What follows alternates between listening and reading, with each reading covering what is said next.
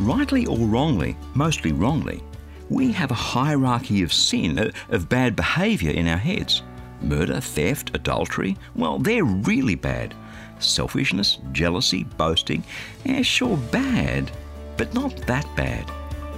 Hi, I'm Bernie Dimech, and welcome again to Fresh.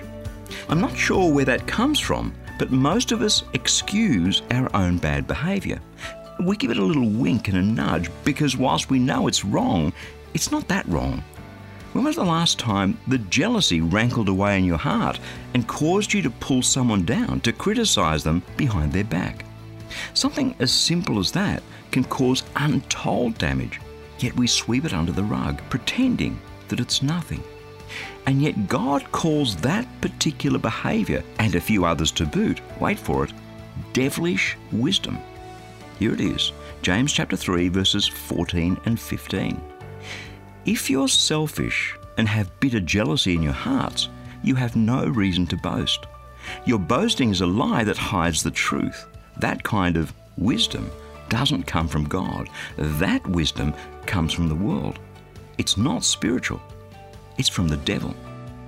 Yesterday we chatted about godly wisdom, simply doing good in humility day after day. But selfishness, jealousy, boasting are the complete opposite. They come from Satan, the father of lies. So, reality check. It's time to stop making excuses, to stop giving ourselves a free pass on this sort of thinking, these sorts of emotions, because they're destructive, because they fall so far short of the humility and the goodness in which the Lord our God, the same one who sent Jesus to die for us, would have us live. That's His word, fresh for you today.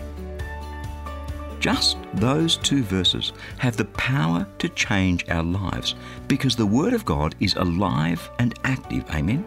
That's why I'd love to send you your fresh devotional every day. A powerful scripture verse together with some words of inspiration, hope, and encouragement to help you be all that God made you to be. And it's completely free. Just stop by at freshdevotional.org for instant access. That web address again is freshdevotional.org.